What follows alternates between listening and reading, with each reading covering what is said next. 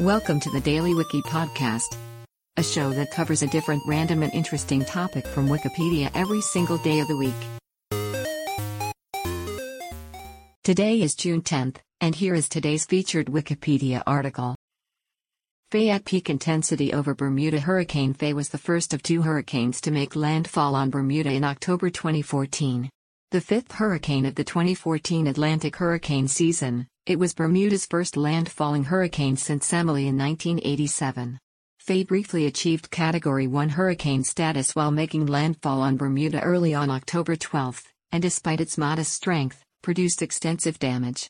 Winds gusting over 100 miles per hour clogged roadways with downed trees and utility poles, and left a majority of the island's electric customers without power.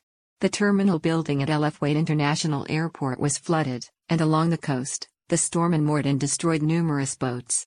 Within six days, before cleanup efforts could be completed, the stronger Hurricane Gonzalo struck the island and compounded the damage. And Gonzalo marked the first recorded instance of two Bermuda hurricane landfalls in one season. Today's featured article is provided by Wikipedia. You can find a link to the article in the show notes. Help support the podcast by rating us on your favorite podcatcher, or support the show on Patreon by visiting bit.ly slash the Daily Wiki. Thanks, and tune in tomorrow for an all new episode of the Daily Wiki.